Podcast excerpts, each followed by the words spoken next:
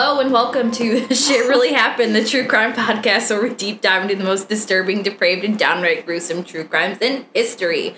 My name is Em, And I'm Autumn. and we are your hosts. And if I'm laughing, it's because my cat is on the ground and she is being really strange right now. Are you on drugs? She's got just look. she's She got just like did the mouth thing again. I She's know. like, she's got the weirdest energy. She's a black cat, and she literally just like has a single brain cell.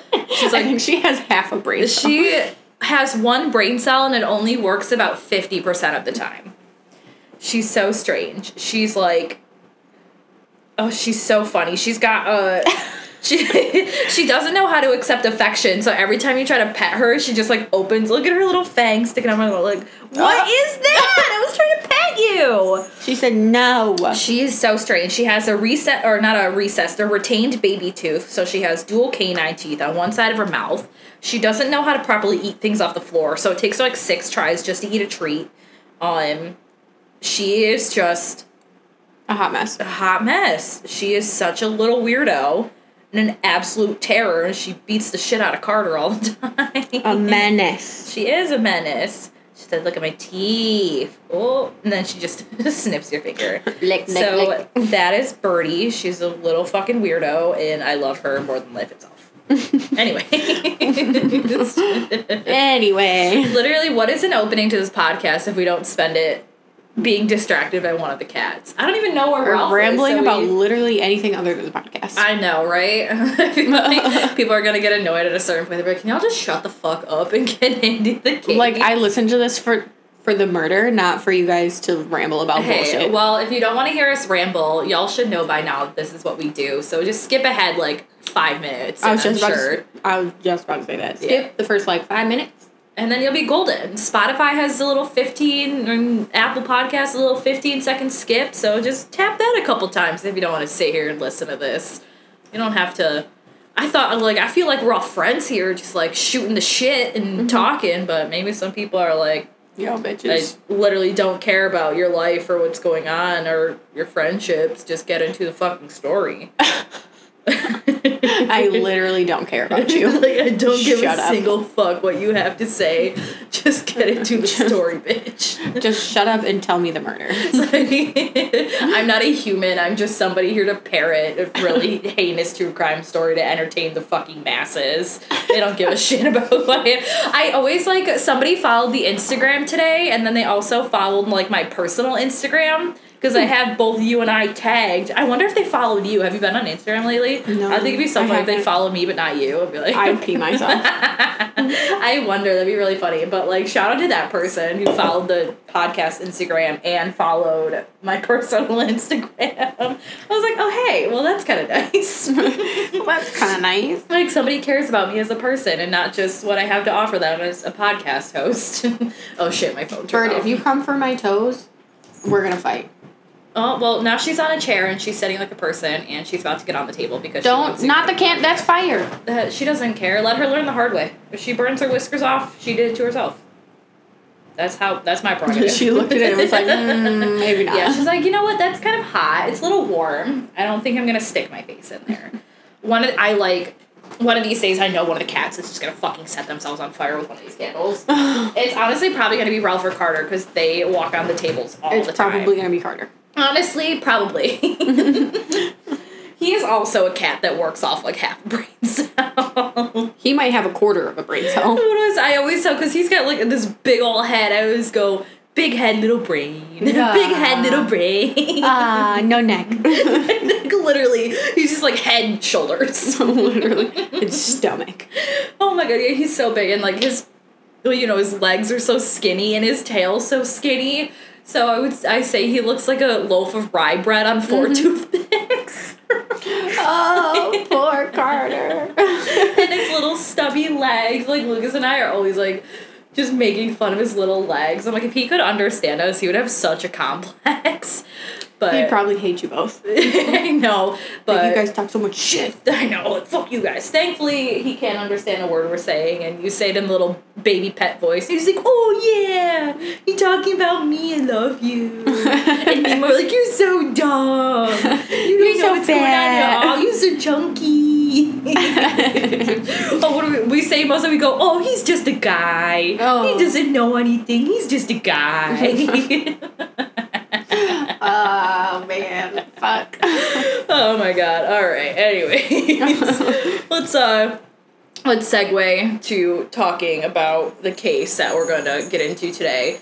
I was kind of like thinking about like I was looking at my list of cases that I have just to do and I feel like I just now have to continuously one up myself every time I find a case to cover cuz like last week was rough. The week before that was rough and I'm like, mm-hmm. "All right, those were bad. But they were survival stories. How can I find something that's worse?" So basically, we need to start chopping heads. I know, like we need actual decapitation. No survivors. Absolutely no chance of survival. this one, like, it's just, it's really, like, content wise, it's the story of a single person again, but, like, what happens to her is just absolutely horrific. And it's, the other thing, too, about this one is it's really sad. Hmm. And it's, like, when I was researching it, like, because I've said this before, like I'm relatively desensitized to a lot mm-hmm. of things. Like a lot of stuff I can just like do this, like talk about it and have no problem. I research it, I'm like, oh, that's fucked up. and I add it to my notes and I think about like what I'm gonna say about it later. But like this one, genuinely, I had to like take a break because I'm like, I can't keep fucking reading about this. Like it's depressing the fuck out of me. Oh, So that's just um a little insight as to what we've got going on. fucking Um, Bertha. Oh my god, that's rough. Hydrocolloid band-aids, where you at? I'm literally, I wore one my entire shift today. Really? Oh man. If Mm. anybody listening has ever had one of those pimples, it's just under your skin and literally looks like a fucking volcanic eruption. And hurts like a to- fucking bitch. Yes, and they're so sore. Like, y'all gotta get on the hydrocolloid band-aid game because it really sucks the shit right out of those bad boys. It might take a few days. But it's better than popping it and putting a scar on your face after. Well, I put the band-aid on there and pop it anyway. so I do the proper care, but I say fuck it and I pop it anyways. I did use Q-tips though. Oh yeah. Well, mm-hmm. I have like some of those tools, like the extraction tools that mm-hmm. I'll use. I used to have one, and I'm so mad. I I freaking lost it. I have no idea where it is. It actually had like a pokey end. So if mm, you the had enough, you could poke it, and then that's what pop it. need.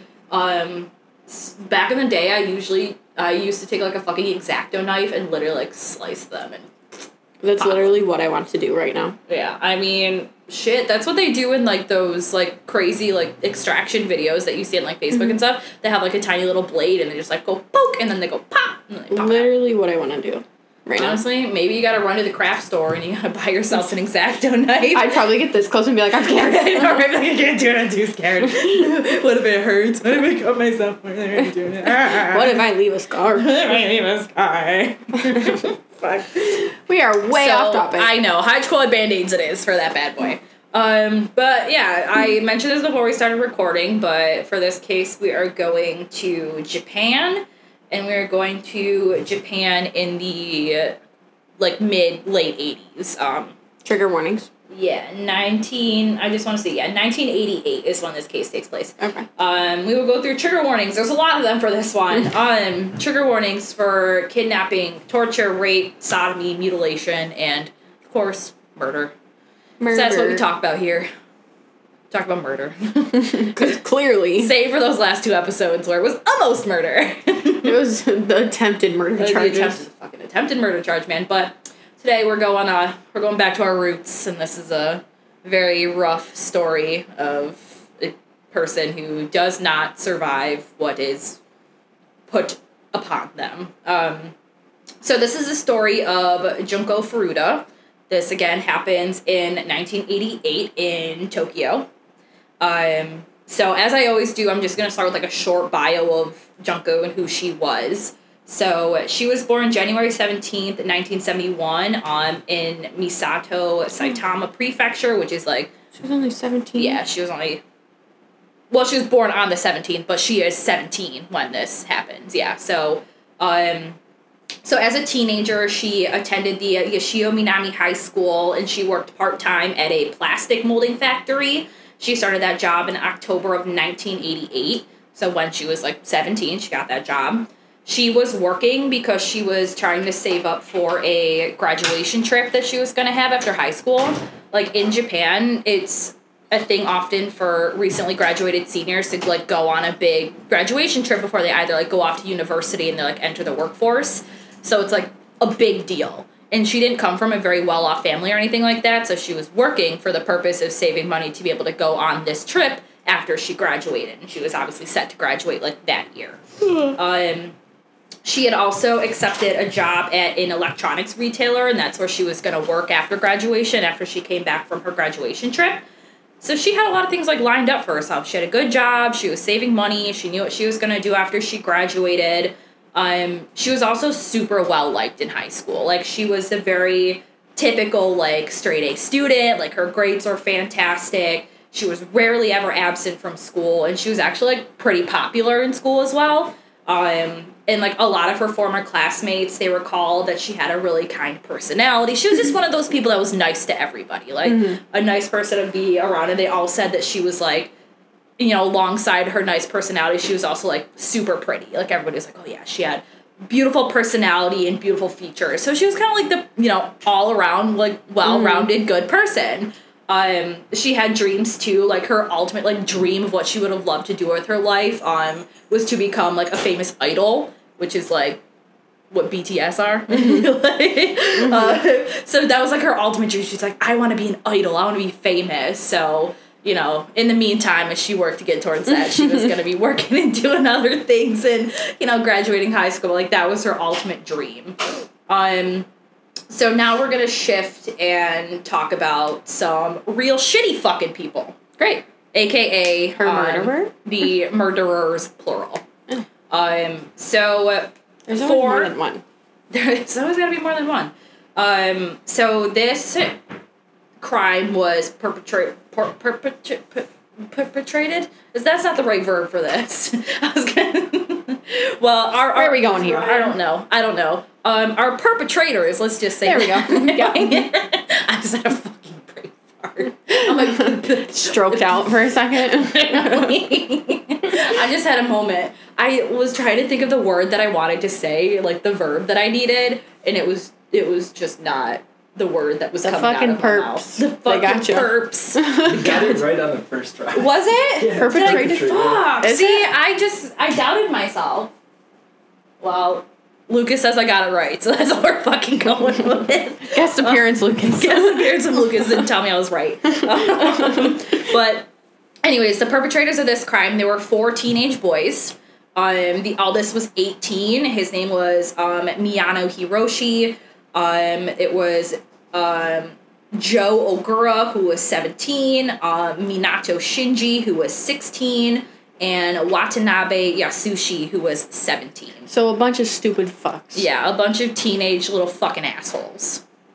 This is Um, why I hate teenage boys. so they would often hang out um, in Minato's house. So he had like a two story house. Um, and like they His would often house? yeah it was his parents' house. Um, they would hang out on the second floor, and the parents would stay on the first floor where like the main living area was, obviously, and then him and his shithead friends would all be hanging out on the upper floor.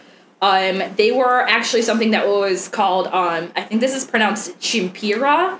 So what that was is actually low-ranking members of the Japanese um, yakuza, which is like the Japanese version of the mob, basically. Great. Um, okay. So they had a, like before any of this happened, they had already an extended history of committing a whole bunch of different various crimes. Um, so this could be anything from like just stealing purses from people on the street, um, like extortion, blackmailing, um, and one of the things that was included in this extended rep sheet was um, gang rape.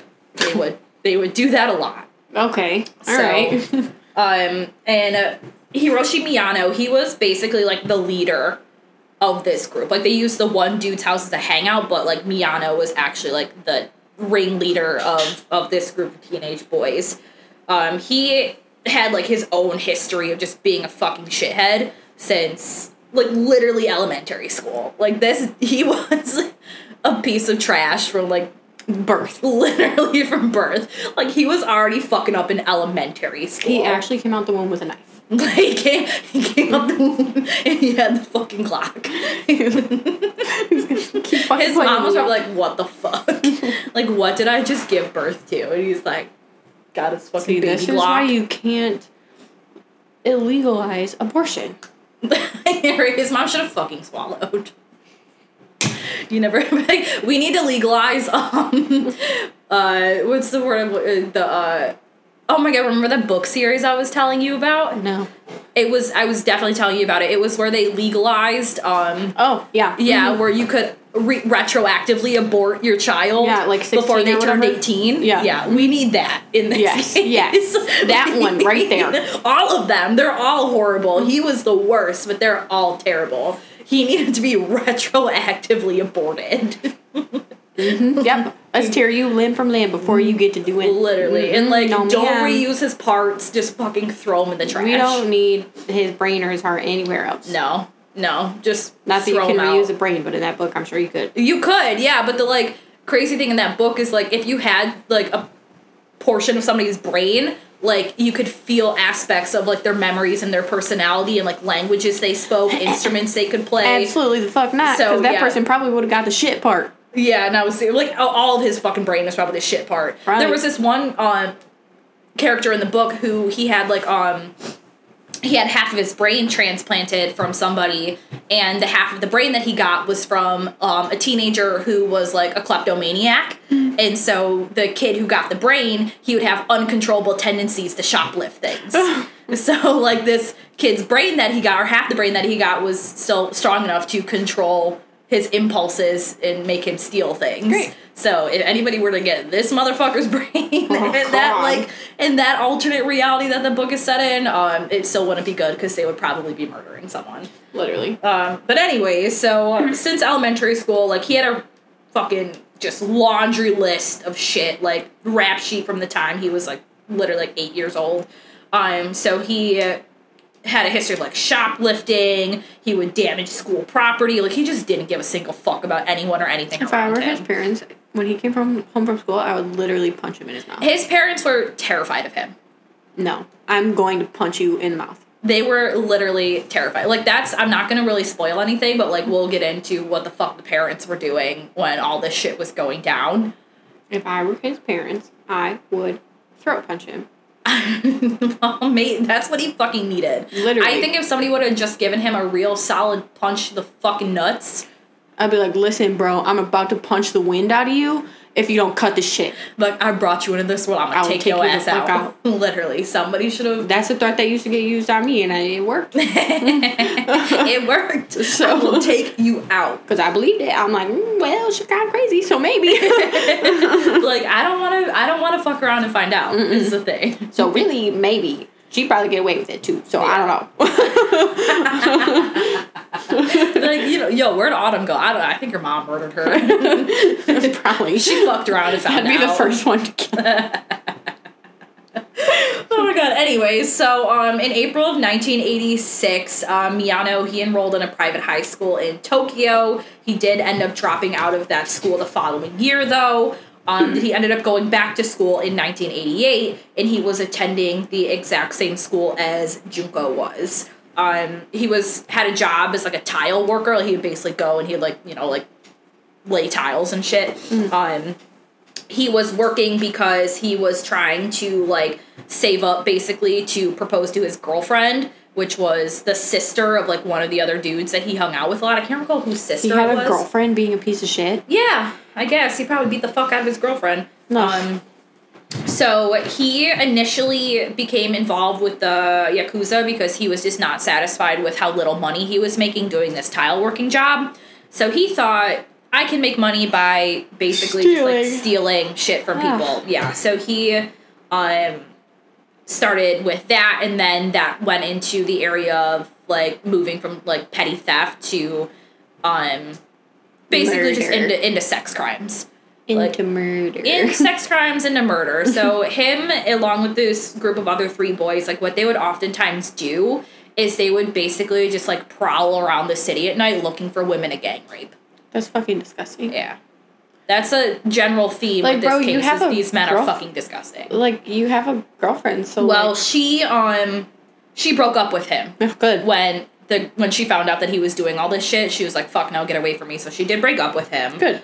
um he had a habit like he was not ashamed of his like yakuza connections at all he would frequently brag about them and basically use it as a way to like make people afraid of him so like for context like the yakuza is not as pertinent in japanese society today as it was back in the 80s like if somebody said that they had yakuza connections like they were a genuinely dangerous person. Mm. Like you did not fuck with somebody who said they had yakuza connections, even if they were lying, mm-hmm. because it was like they were running the fucking like undergrounds of society. Like, and mm-hmm. if they wanted to fucking murk you, you were getting murked, and nobody was finding your goddamn body. Mm-hmm. And if they found your body, no one was saying shit because they didn't want to get murked next. Yeah. So uh, with him, which funnels into why his parents were so afraid of him, mm. because they're like, he could get us literally fucking murdered, and nobody would ever find our bodies. We'd be swimming with the fishes.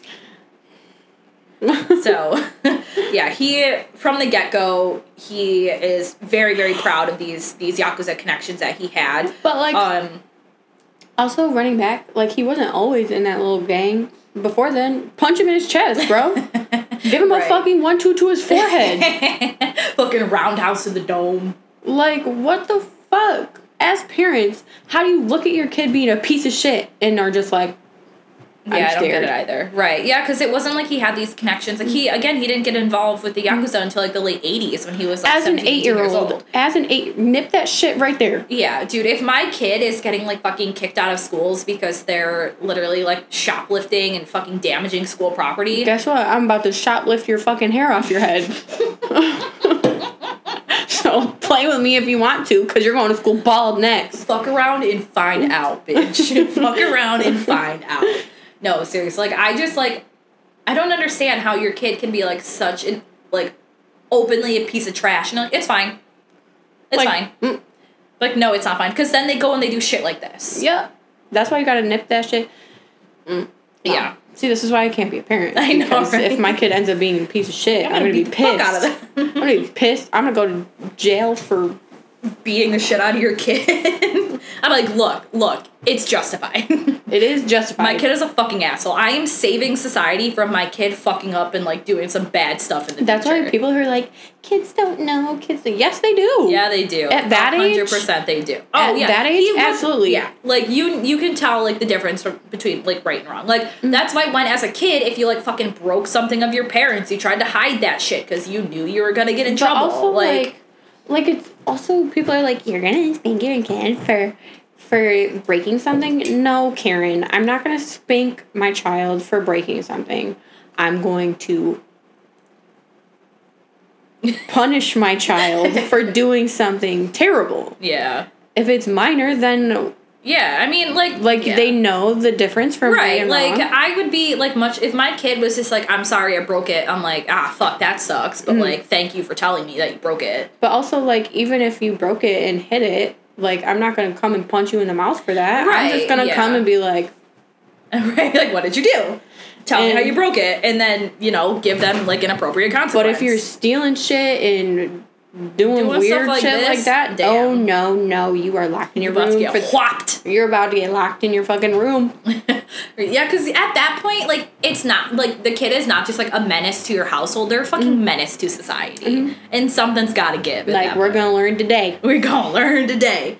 Um, that's not gonna happen. Yeah, Mm. but fucking unfortunately, his parents didn't do shit about his behavior, so this is how it turned out. Um, so as I said, him and Junko were going to the same school at this point in 1988, um, and they, prior to everything that happened, they had actually crossed paths before because he had asked her out on a date, and she turned him down, and he like that infuriated him. Because he was like he would ask somebody out and they were just too scared of him to say no. So nobody had ever rejected him before. And so when Junko rejects him, he's like, How fucking dare you reject me? And so he's already got it out for her after she rejects him in this instance. um, so we're gonna skip ahead to the night of November 25th, 1988. Um, so on this night, Miyano and Minato they are wandering around uh, Misato with the intention, pretty much, of robbing and or finding like a local woman to rob and then rape. So they were out there with that intention. There was nothing kosher about what they were doing. Somebody really just needed to hit this group of Somebody needed to run them down with their fucking car, mm, please. literally what I was about to say. So they're walking around Misato, and around eight thirty at night, they actually spot Junko riding her bike, and she was riding her bike back home because she just gotten off a shift at her job. So they basically make this plan together that they're going to play like pretty much like good cop bad cop basically. So what Minato does is he approaches Junko on her bike and he like kicks her off of her bike. So she falls off her bike. Um, and then Miyano comes up acting like he saw it and he was just, you know, a concerned citizen checking to see if she was okay. Um, so she go or he goes up to her and he's like, "Oh my god, I saw what happened. Like, are you all right?" And she's probably like, "Yeah, like I'm fine, whatever." She's clearly shaken up by the fact that some fucking dude just came up and literally yeeted her off her bike. Um, and so he then asks her if she wants him to escort her back to her house. He's like, "Oh, like let me just make sure you get home safely. Like I just saw what happened. Like I'll escort you home." Um, she's like not entirely comfortable with him because clearly she knows him from school and she like knows who he is and she knows his history. But again, at this point, she's really shaken up. She just probably wants to get home. So um, she accepts his offer for him to walk her back to her house. Mistake number one. Now he knows where you live. Well, well, um, instead of taking her back home, he takes her to an abandoned warehouse Ah, great. where he proceeds to threaten her again by telling her about his yakuza connections. Um, he actually like rifled through her backpack that she had, and she had a journal in there, and and the journal was like her name and her home address. So, uh, in addition to what he was saying about just having like the yakuza connections himself, he's like, "Oh, now I know where you live. I'm gonna." If you fight me or try to run away or try to scream, I'm gonna go send the yakuza to kill your whole family. Um, so he takes her to this abandoned warehouse where he then proceeds to um, do as what we would assume he would do, um, and he rapes her. Um, after he rapes her at the warehouse, he then forces her to come with him to a public park. So at this point, it's around three in the morning. So mind you, like they initially kick her off her bike at like eight thirty at night. So Oh, he God. spends a significant time amount of time with her in this warehouse, just assaulting her over and over and over again. Um, so they got to this park around 3 a.m. And of course, at the park are his three other fucking goons. Um, Minato, Ogura, and Watanabe. They're all there when he The gets there with her. stooges. The fucking three stooges and their shithead fucking ringleader. Um, so after they go to this park again they proceed to like remind her like oh, we have these yakuza connections don't fight us or we'll literally murder your family. Um, and then in this park all four of the boys then proceed to gang rape her. And when they were done they then force her to come along with them to that house minato's family home that they all hang out with um, and this ho- this host this house is uh, located in Adachi, I think it's pronounced, and this is in Tokyo. So they basically like, because mind you, this is his family home, Minato's family home. His parents live here too. So they basically like smuggle her into the house and they take her straight upstairs. Um, and this is where she would remain for the next 44 days. She would never, ever again see the outside of this house. Uh, Um, so now we are going to get into talking about what I have in my notes aptly titled 44 Days of Hell. great. So um, get ready, Cause this is it's a fucking doozy. Right. Like I was Great. not kidding when I said that I genuinely had to take a break from like reading some of the stuff that happened to her. So Great. I hope you're ready. So, question. You know what Yeah. always goes through my brain? What? Like with these not those non-survival stories. Mm-hmm. How do they get all of these details? Because I'm sure Um, they a lot of this, these four boys, as you will find out, had zero remorse about what they did to her. Oh, so when it came time, they were just they like, "This is what told them everything. They pretty much to the level of it was like bragging. Ugh. Um, and we'll, you'll also find out that, that it was not just these. Like I'll get into that. It was not just these four that witnessed what was happening to her. So they had testimony from a lot of different sources, Hmm. but pretty much all four of these boys were like, "Yeah, like this is the shit we did," and they were like, they were not remorseful about it at all. So the majority of these details are coming straight from the source. oh, okay. Um, so, um, they kidnap her again on November 22nd, 1980, or 25th, sorry. November 25th, 1988. Um, her parents actually, like, report her missing, like, a day after that she didn't come home from, from work. It's like, she's got good parents. Yeah. Is the thing. Like, she wasn't wealthy or anything, but she came from a good home. She had a good family, she had good parents. So the second, um, she doesn't come home, they're getting in contact with the police and they file a missing persons report against her. Um, so when her captors find out that the police have been contacted, they actually forced Junko to call her parents and tell her that she had run away willingly and that she was just staying with a friend. So they did not need to go looking for her. They didn't need the police to investigate anything. Like she said, I am just staying with a friend. I'm fine. Don't worry. And this was really strange for them. Like running away would have been super out of character for her. Um, but because she had never lied to them before, she didn't have a history of being dishonest with her parents. They they took it at face value. She was telling them these things like, okay, like we trust our daughter. Like, yeah, this is weird and out of character for her, but she's never lied to us before. Why would she be lying to us now? Um, so unfortunately, they did call off the police search for her. They believed what she had told them when she said that she was just staying with a friend. Um, Minato's parents, they were living in the house where Junko was being held hostage. Right. So initially, in order to avoid any suspicion, like they just brought this random girl into this house that these parents had never met before. Um, so they forced Junko basically to pretend to be Minato's girlfriend whenever his parents are around and they know she's in the house. Um, his parents did eventually realize that something was not quite right, which fucking duh. Um, but they were so afraid of their son and his Yakuza connections that they didn't say a fucking word. they just clammed the fuck up and they're like, we didn't see nothing. See, this is one of those times where your mind your own business game should not be on 10,000. No, Like, no, no, no, no, no. It is time to mind somebody else's goddamn business. Absolutely. Like- this is where, as a parent, Yes, yes, as a parent, parent your fucking child. Not just parent your child. Literally, what the fuck? like, get, go get the popo. Seriously, like Go you know beyond a doubt, you know for sure that something is happening to this poor girl in your home and you're not gonna do a fucking thing about it. And now look, she's dead. And literally, like, and not just that, like, fuck, it was literally terrible. Like, these parents are fucking, they're just as trash as Which is goddamn probably kid. why the child was trash.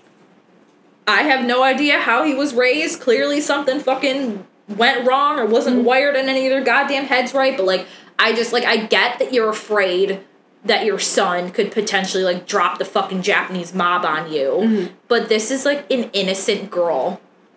Like, you have, what if this was your daughter? Yeah, literally, like that's I could not imagine like if I knew beyond a shadow of a doubt, like not just that it was happening, but that it was happening in your fucking house. Literally, right in front of you. literally a floor above you. You have seen this girl. You have spoken to her. Like, she's not a stranger anymore to you. And yet, you don't say shit because you're afraid that your son is fucking mob connections and you're afraid of what what the repercussions are gonna be of it, like big fucking whoop. Like you guys, shitty fucking people. Literally, the whole. So they didn't intervene because not only were they afraid of their own son, they were also afraid of Miyano because he, you know, was obviously very honest and clear with the with the Yakuza connections that he had, and Minato, their son, was becoming like increasingly and openly violent towards his parents.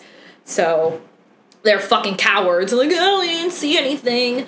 Um, so for those 44 days that Junko was held captive in their house, they just lived in like willful ignorance to all the shit that was going on and what she was being subjected to while she was under their roof. Um, so on the night of November 28th, Miyano had invited two other boys over to the Minato's house. These boys' names were um, Tetsuo Nakamura and Koichi Ihara. They when they came over, they went to the upstairs where um, Minato's room was located, and this is where they were keeping Junko.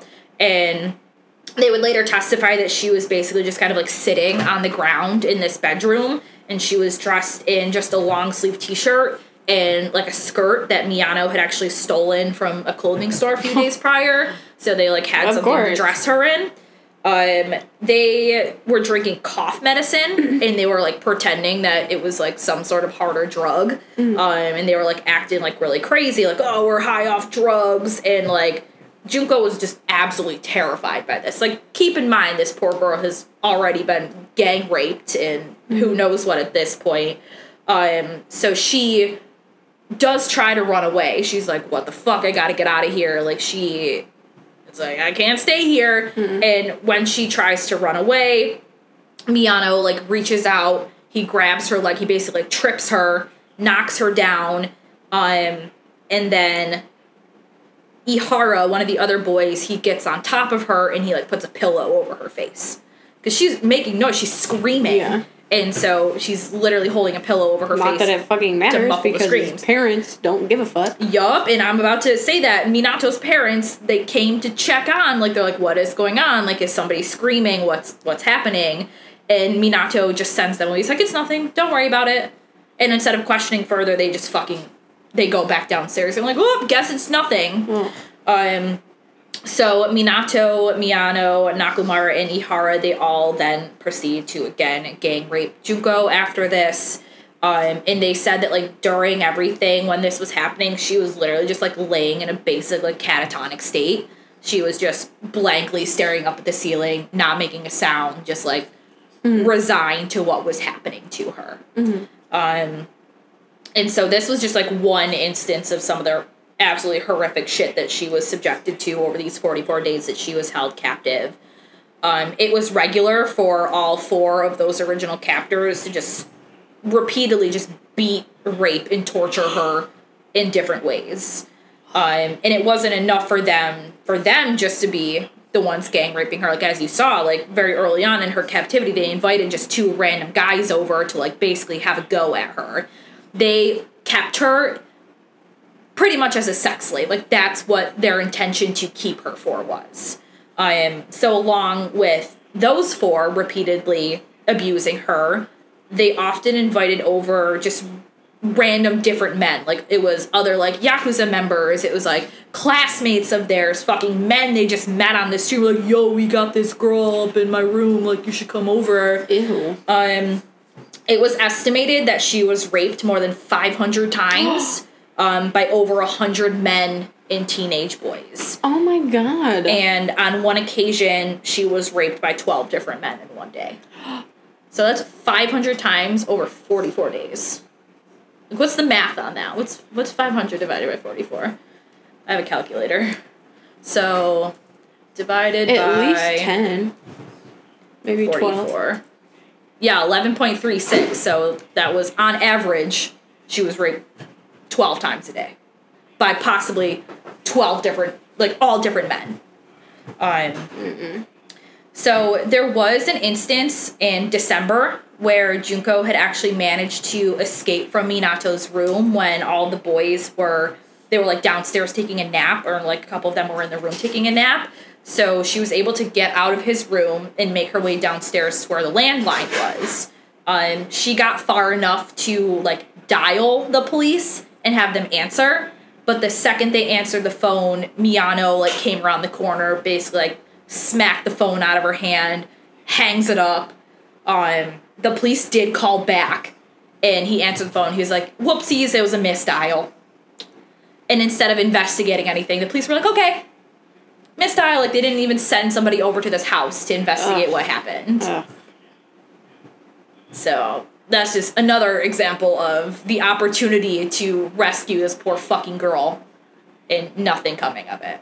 Great. Yeah.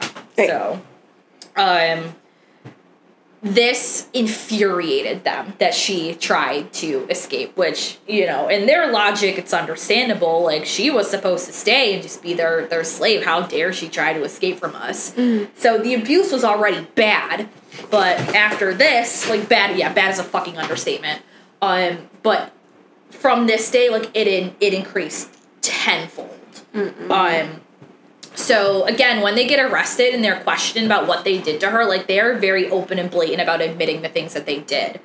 Um, some of the things they admitted to was that they um, would like they shaved her pubic hair, but they also um, before they shaved it, they lit it on fire. um, they often would force her to like strip naked and do like strip teases for them. They would force her to masturbate in front of them Ew. they would oftentimes like strip her completely naked or almost naked and they would force her to sleep on the balcony at night in like near freezing temperatures because remember she's abducted in november Yeah. and we're going into december at this point this is japan so it gets fucking cold Yeah. so they force her to sleep outside um, they would not only like assault her themselves they would often assault her and sodomize her with like random objects. Um, these included iron bars uh, scissors Oh, skewers fireworks and one time even like a lit up like light bulb. Oh my god. um so the repeated rapes and the assaults with these objects like understandably they just like destroyed her internal anatomy it got to the point where she became incontinent. So she just like could not properly use the bathroom because they had brutalized her so much. Um because she could not use the bathroom properly they would usually force her to like go pee in a cup and then they would then force her to drink her own urine. The fuck is wrong with them? I know. Like this stuff is so sadistic to the point where I just can't comprehend how somebody as a human being can think or have the desire to do this to somebody else. Like this goes beyond the point of just like having a compulsion to like murder someone. Mm-hmm. Like this like you are so torturing beyond. her. Yes, that's exactly what it was. It was repeated, brutal, horrific torture Ugh. on this poor. And these are like, they're her age. Yeah. They're like 18, 17, They're her 16 years old. Literally, you're good. They know her. Mm-hmm. Like, I mean, it's one thing to do it to a stranger off the street, but it's another thing to do it to somebody you know. And it all comes comes down to her having the audacity that one time to reject Miyano when he asked her on a date. Like that's why he pinpointed her when they saw her riding her bike. He's like, "That's Junko. I'm pissed she rejected me. We're gonna fuck with Like her." how fucking hurt but hurt is your fucking ego that you got rejected one time, so now you have to torture this poor girl. literally, you're fucking crazy. so Somebody God. should chop off their nuts. I know, like this list, like I'm like, oh god, where are we? Um so in addition to the gang rapes she was subjected to, she was also often like hung from the ceiling by her wrists and they used her basically as like a punching bag. Oh they would beat her physically with their fists, but they would also often beat her with golf clubs. They would beat her with sticks of bamboo, like But also her. like how hard are you really if you're doing this to a poor defenseless girl Literally three other guys? Exactly. Like she has no chance to fight back. So really, like how hard are you? Not at try doing that to somebody They're that fucking fight cowards, right? Like fucking cowards. Like Ugh. you think you're big and bad because you and your fucking four shithead buddies kidnapped a poor innocent girl off the street, and she was small too. Like Mm-hmm. she was very petite. So. Somebody that one of you could overpower. yeah, and you have to have four, and you can't like you gotta threaten her that you're gonna kill her fucking family just to get like. you ain't shit, dude. Like, get fucked in in every essence of the word. Get fucked. Literally. Um, so yeah, they would beat her with golf clubs. They would whip her with bamboo sticks. They would also beat her with iron rods. Um, they would take cigarettes and they would like put them out on her eyelids, Ugh. and they would also do the same like with her genital region. Um, they would burn her with just lighters, like they would just hold a lighter and burn her with it, and they also would like drip hot wax like Uh-uh. onto her face and onto her eyes. Um, they starved her as just another thing to add on to everything that they're doing. Shocker. Um, they would force feed her large amounts of alcohol. Um, and it got to a point where the only thing that she was being given for sustenance was milk.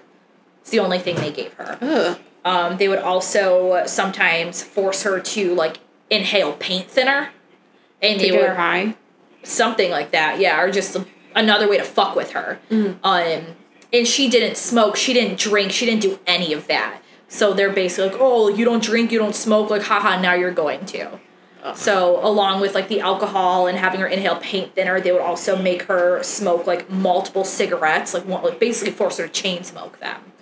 Um also a lot of the men who would just be invited over to the home to rape Junko afterwards would urinate on her is just another way to That's disgusting. disrespect her further than they already and like these four fuckhead boys would like encourage it That's fucking disgusting. yeah disgusting. and they would do it too unsurprisingly another fucking thing to add to the Shocker. laundry list of the shit that they did to this poor girl um understandably so she became so incredibly malnourished that she she just could not get up anymore and she for the rest of her life basically just was confined to laying on the floor of Minato's bedroom because she was just too weak to move or to do anything else. Mm-hmm. So her appearance obviously drastically changes over the course of this abuse. Like she she loses so much weight. She's like rail thin. Her face is purple and bruised and swollen. Her eyes are pretty much swollen shut because of mm-hmm. like all the beatings. They're burning her. They're dripping hot wax on her. Like her face was so swollen to the point where like her features could barely even be made out anymore. Which is like so sad to think. It was like one of the things that all of her classmates talked about was how pretty she was. Mm-hmm. Which is probably why they did it. Exa- like yeah it definitely is it comes down again to Miyano having been rejected by a pretty girl that he thought he Had basically with. had a chance with and had the right to do whatever the fuck he wanted with who's like oh like you think you can reject me like i'm gonna show you that you have no fucking choice Mm-hmm.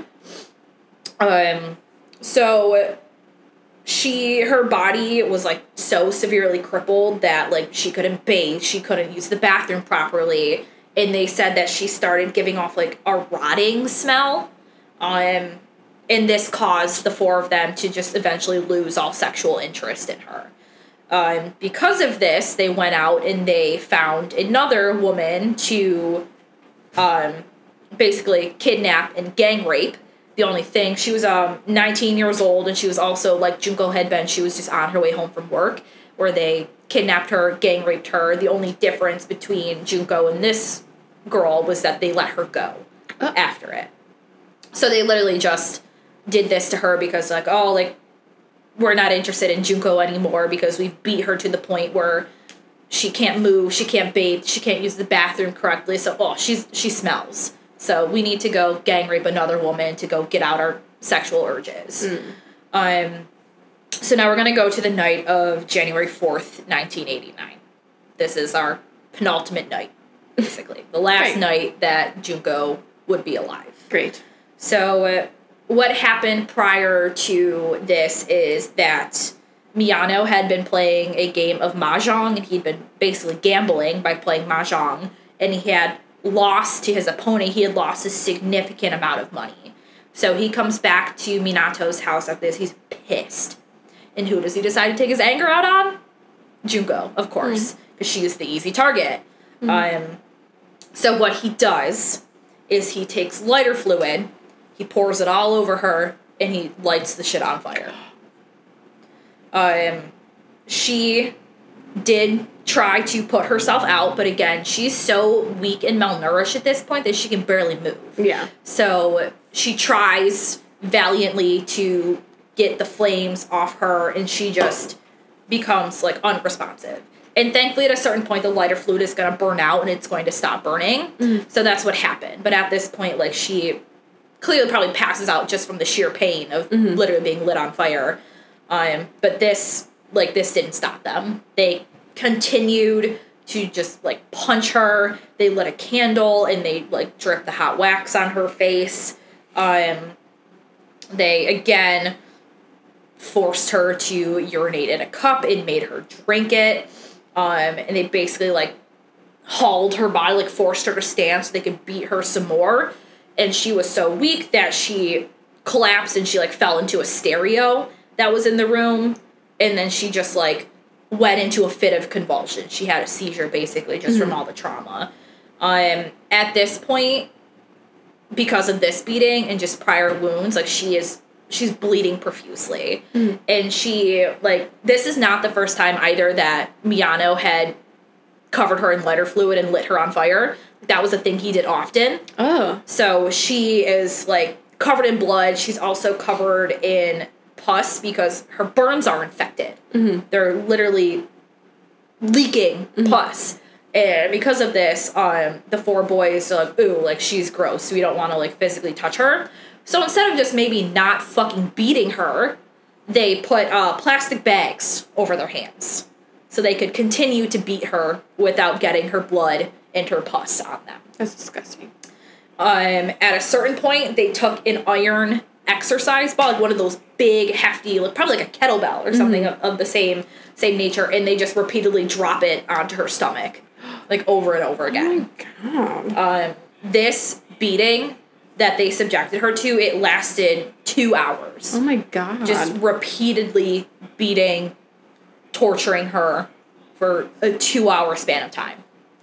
Um, I hope they got fucking tortured. so after this beating, this was the last that her body could take. And Well, it's, understandably. like, already weakened. She's malnourished. She's been beaten. She's been raped. She's been tortured. Now at the point for forty four days, she just her body can't take it anymore, and she she succumbs to her injuries on the night of January fourth, nineteen eighty nine. She hmm. passes away. So now we're going to get into what I think is the most infuriating part of this case. We're going to talk about the investigation, the arrest, and the sentencing of these four boys who did this to her. Great. What they do with her body? I'll tell you. Um, so less than 24 hours after that final beating, um, Minato's younger brother had actually gone to the house because they're out of the house. They just like they would leave her upstairs and they would go do whatever the fuck it was that they do. So they get a call from Minato's brother and he's like, um, I think she's dead. So they rush back to the house and they're like, oh shit. So now they're they killed her and they're afraid of the consequences.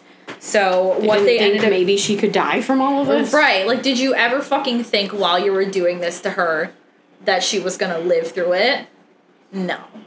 So what they end up doing is they wrapped her body in blankets and they basically like shoved her into a duffel bag, pretty much. Oh Because again, she's very she's very petite, so they were able to get her inside just like a big regular like travel duffel bag. Mm-hmm. Um, they then took her body and they put it into like one of those big like fifty five gallon drums Mm-hmm. and then they fill the drum with concrete. Oh. Um, and one of like a thing that was noted about this, like, um, she was really into this like anime series called Tonbo, and the night she was abducted was going to be like the night of like the finale episode of Tonbo. Mm-hmm. So one of the things that she had like talked about when she was held captive was like how she regretted that she hadn't been able to watch the last episode of Tonbo. Mm-hmm. So Miyano had actually found a videotape that had the finale episode on it, and he put that in the barrel with her. Oh, how fucking nice of you. Um, don't think though he How didn't do it because he felt remorseful how fucking nice. he put the videotape in it because he didn't want Junko to return as a ghost and haunt him. So he put the he put the tape in there as like a little a token, so she would have no unfinished business. I hope this guy really is haunted by her.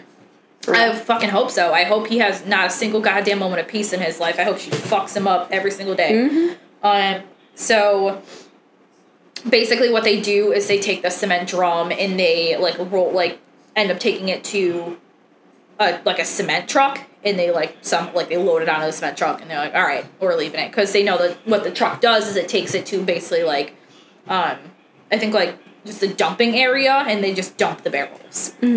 So that's how they disposed of her body. They put her in the barrel and they covered her with cement and then disposed of the barrel. Great.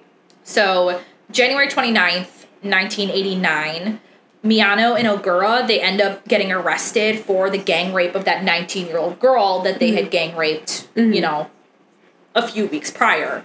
So that had been in December, so they're arrested again on the 23rd of January for this. Um, on March 29th, they were being still like interrogated because um, the police had searched their home and they had found like a whole bunch of just like random women's underwear. Because what they would do is they would gang rape women and they would take it? their underwear as fucking trophies. That's disgusting. So during the interrogation, based off like the line of questioning that the police were giving him, Miyano thought that the officers were questioning him about Junko. Oh. They thought that he thought that they knew. He thought that basically that Joe Ogura so had he redded himself out. he sure did because he thought that Ogura had confessed to the crime. So he was like, "Shit, you got me." Um, so he spills everything and he tells the police where they can find her body. And the police are like initially like puzzled Like what the fuck are by the they had no idea about mm. this. They had actually been questioning him about the murder of like a different woman and her seven year old son that had occurred nine days prior to like Junko's abduction. Um, that case was never solved, but that's what they were actually questioning them about, not Junko.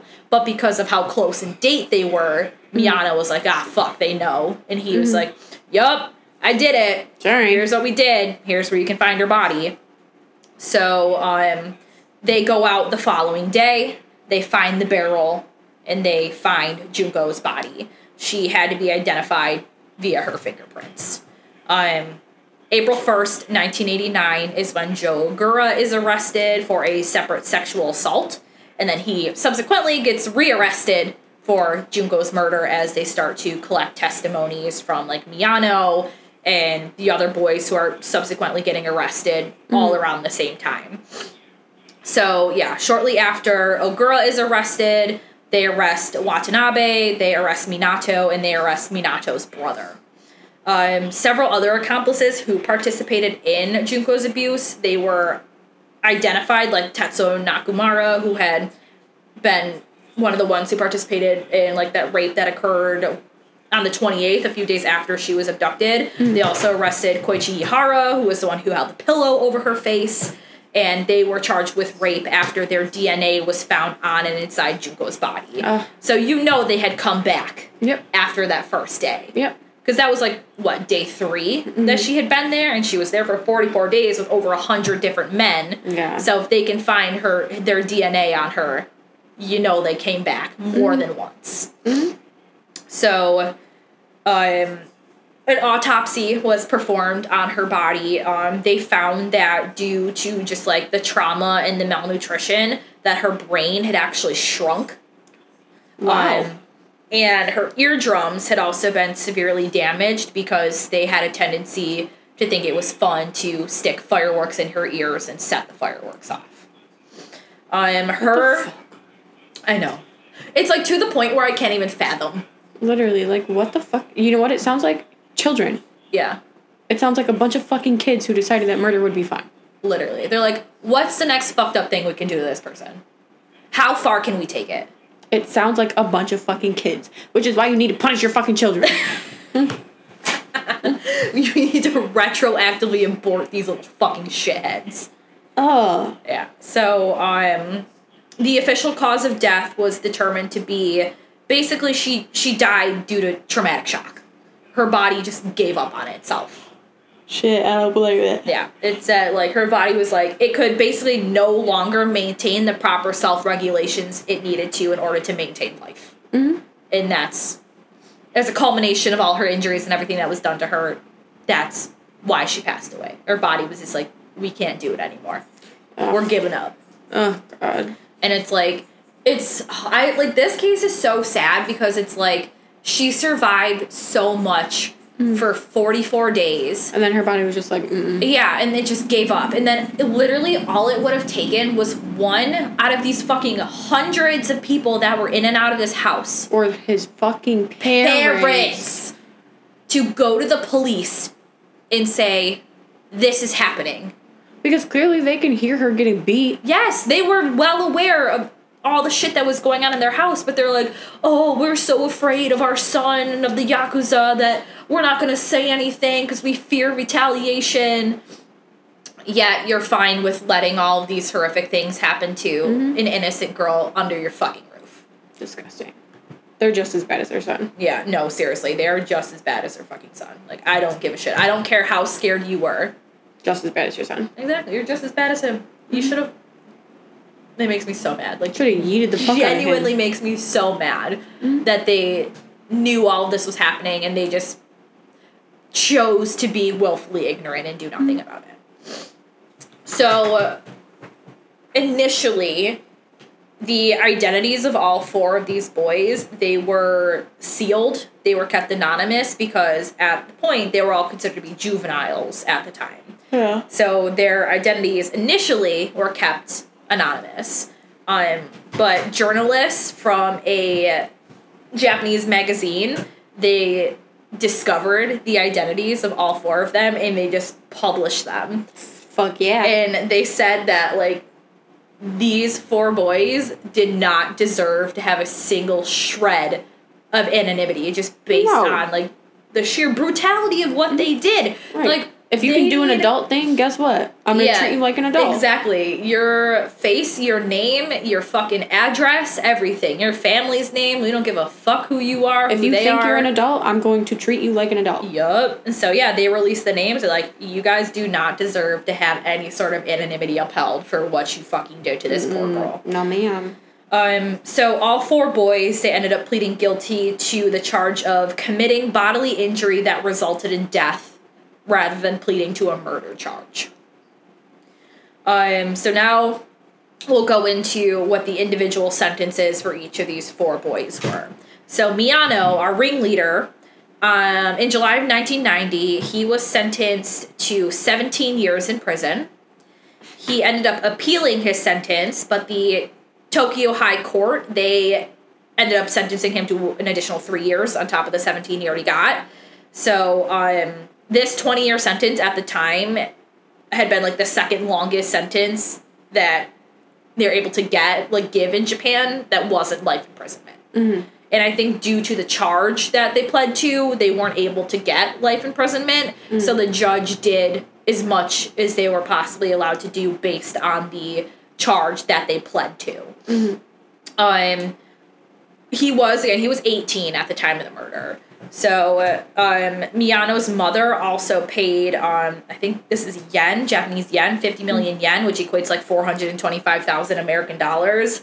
She paid that to Junko's parents after she had sold their like the Miyano family home. So she lost a civil suit and so she sold her house to pay what the what Junko's parents had won in the civil suit, which was against her like four hundred and twenty five thousand dollars American. Um, so Miyano did try to go up for parole in two thousand four. He was denied. Good. Um, however, he was released from prison in two thousand nine. So um, in January of twenty thirteen, he ended up being rearrested for fraud. Great. Um, but due to insufficient evidence, he was released later that month. So he is out. He is free. He is living his life with literally zero repercussions. Um, Minato, who his name um, Shinji Minato, he is now going by Nobuharu Minato, so he changed his name. um, he originally received a four to six year sentence. What? He was resentenced to five to nine years again by the Tokyo High Still Court. not shit. He was 16 at the time of the murder. I don't care. Um, his parents and his brother were not charged for anything. Um, Junko's parents were obviously like absolutely devastated by this fact that Mm. a whole bunch of accomplices to their daughter's murder just received absolutely nothing, Mm-hmm. and they were also just like completely fucking appalled by how little time like Minato had Yeah. gotten. So this is why they ended up filing civil suits against like Miyano's parents, and they also filed a civil suit against Minato's parents because it was their fucking house where Mm-hmm. And the crime was committed did nothing.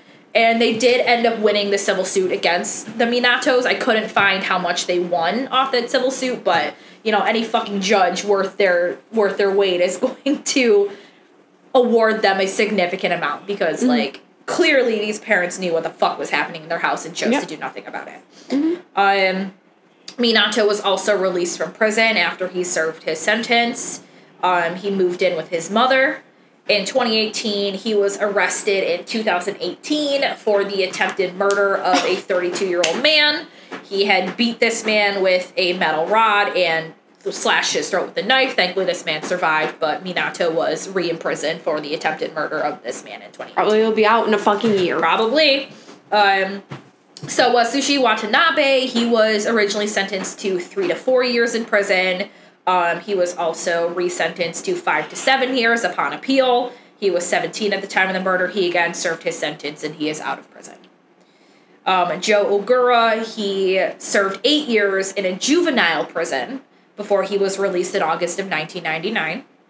After his release, he changed his name to Kamisaku, and he was um, he was one of like the most vocal about what they had done to Junko and the most clearly like non-remorseful. He like was said to pretty much have like boasted and bragged about what they did to Junko. Like he was fucking proud of it. He thought it was gonna give him like street cred. Ugh. Um, so he stayed a fucking shithead. Um, in Right. July of 2004, he was arrested for assaulting on a man named Takatoshi Isono, who was an acquaintance that he thought his girlfriend might have been having an affair with.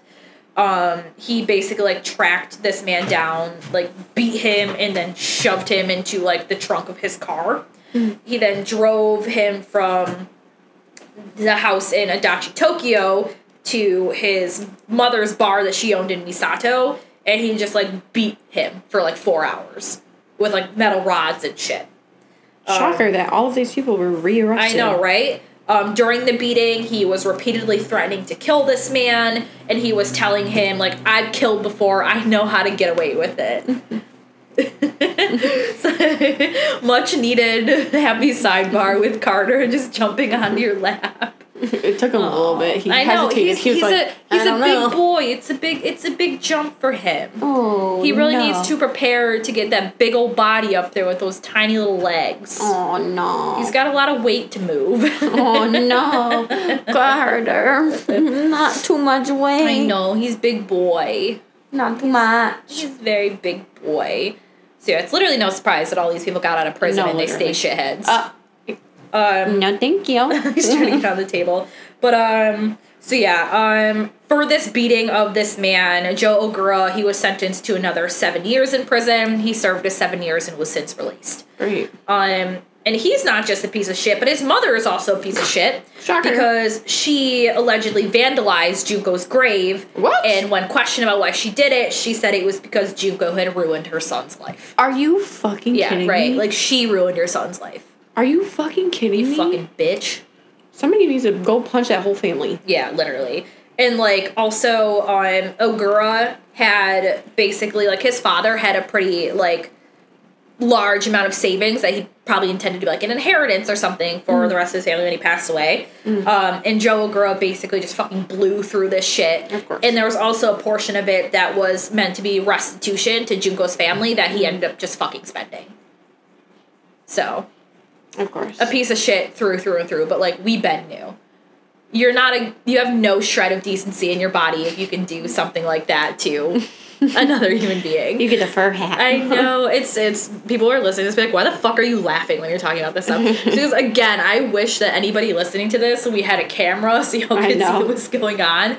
But basically, Autumn just uh, pulled a whole bunch of hair off Carter and plopped it right on his little noggin. Another fur hat. Another here. Here's a little balled up fur hat. He's so confused. He's like, "What is going on?" You're making his singular brain cell work overtime right now. I needed a good little We little need to stretch. Carter palate cleanser. oh my god. Okay, I don't want to get too off base. Okay. This is already going to be really long, and I'm almost done. Okay. Um, so after um, her body was discovered, Junko's funeral was held on April second, nineteen eighty nine. In like hundreds of people attended her funeral. Like mm-hmm. her classmates were there. People who didn't even know her but just heard of the story like attended just to pay their respects to her. Mm-hmm. And tons of her classmates, tons of the people she had been good friends with, like they all spoke at her funeral and they just spoke about like what a wonderful person she was and like how absolutely horrified and just sad they were that this had happened to her. Mm-hmm. Um, a lot of them like wish that you know they were just glad that her suffering was over and that she could like rest in peace basically now. Um so clearly she was extremely well loved by everybody who knew her and even now loved by people who didn't even know her at all. Um at her funeral her intended future employer that like electronic shop she was going to work at um they presented her parents with like the uniform that she would have worn while she was working there. Um she was actually buried with that. It was placed in her casket with her. Um, at her high school graduation, the principal of the school presented her parents with Junko's high school diploma. Um, so she was able to, you know, in memory, still graduate with her class. Um, and to this day, many people in Japan feel like the sentences that those four boys got Absolutely. just were absolutely not like nothing. It was No. literally a slap on the wrist. Literally. And they all got out and all got rearrested. So Yeah. what does that tell you? I That think the only one who didn't get rearrested was uh, Watanabe, but the other ones all got rearrested. Like what the fuck? Yeah. Um, also, the location where Junko's body was discovered, it is now a park called Wakasu Park, and there is a memorial there, For her. memorializing place where her her body was found and like memorializing her. And it's I like so saw pictures. It's a beautiful park. Like they did like it's very very nice. Um, but yeah, like I don't I don't even know Wow. how to fit. Like it is mind blowing Man, the fact that like they could do Fuck something them. like that and get a little slap on the wrist. Like you tortured this girl for 44 days. So you're telling me I could go torture somebody for Apparently, if you're a juvenile, because you get off with a fucking slap on the wrist. Even Miyano, who was 18 at the time, he got what 20 years. Mhm. Didn't I don't even think he served all of it because he got out. Well, he was sentenced in um he was sentenced in 1990 and got out and in he 2009. got out in 2009. So that's 19 years. And so, okay, he almost served the entire Mm-hmm. thing, but still, like, that's fucking ridiculous. And, like, they were so young, that like, he gets out of prison, he's what, like 30, 30. 38? Mhm. So he still has his whole fucking life in front of him. Yep. And he clearly was still a fucking shithead because he's off committing fraud and probably still part of the Yakuza. Probably. He's probably still yeah, fucking like, at Japan in the 80s, y'all need to get your fucking shit together. No, literally. Like, that's ridiculous. Like what the fuck? I know this poor girl. Like I can't even fathom some of the things that They did. they did to her. Mm-mm. Like not just the fact that they thought to do those things, but the fact that she had to go through that for forty four fucking days. And that she didn't die from her injuries. She died because her body was like, I can't take this. Literally, anymore. her body just shut down and was like, "We can't do this anymore." Like we need to protect ourselves, and the only way we can protect ourselves at this point is dying. yeah, I know the long suffering sigh. I'm just like, what the fuck, it miss. Literally, what the fuck? Yeah, dude. Like, now I'm sure you can understand why I had to take a breather researching this. No, one. literally.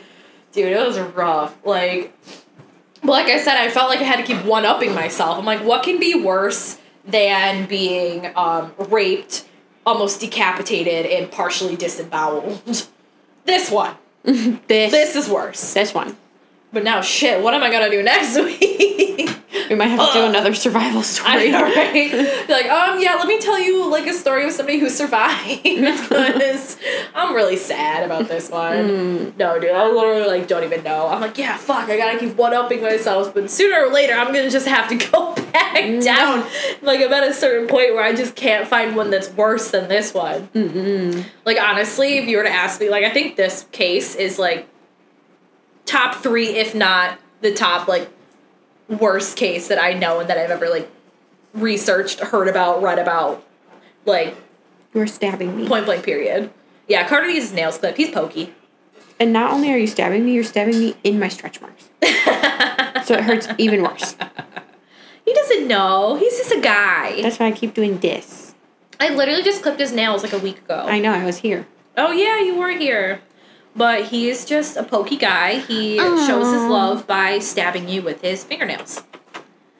He doesn't know any better. He just gives love. I know. He big lovey guy. But it hurt. well, we'll we'll uh, we'll end on the note of Carter and his just a guyness. Oh, you're half a brain cell. He's half a brain cell. well, if anybody is still listening at this point, um, I'm sorry. um, I hope you guys Come back for the next one and are point, too yeah, right. I'm like, oh fuck, she's saying she's gonna keep one upping herself. Like, what the fuck are we Aren't gonna get too next traumatized? week? I know, yeah. Hope you guys aren't too traumatized. Um, I think anybody though who would have listened to this episode probably is familiar with the case. Um, if you weren't familiar with the case and you went in blind, I'm I'm sorry. Look, I'm really sorry. Sorry. This is not the case to go into. I'm sorry. I like I need to apologize to you because you went in totally blind. You were like, hmm, no warning for this one. I know, shit. Well, I'm gonna almost tell you all of the other ones but this one. I, I'm trying not to do that anymore. Like, what the fuck? I mean, I feel like it was enough for me to tell you at the beginning that I had to take a break while researching this one because usually I'm mm. just like, let's fucking go. Let's do this. I know, right? Chicago Ripper Crew, titties getting cut off, no problem. Titty soup. Titty soup. Can we make merch that titty, Titty soup? should.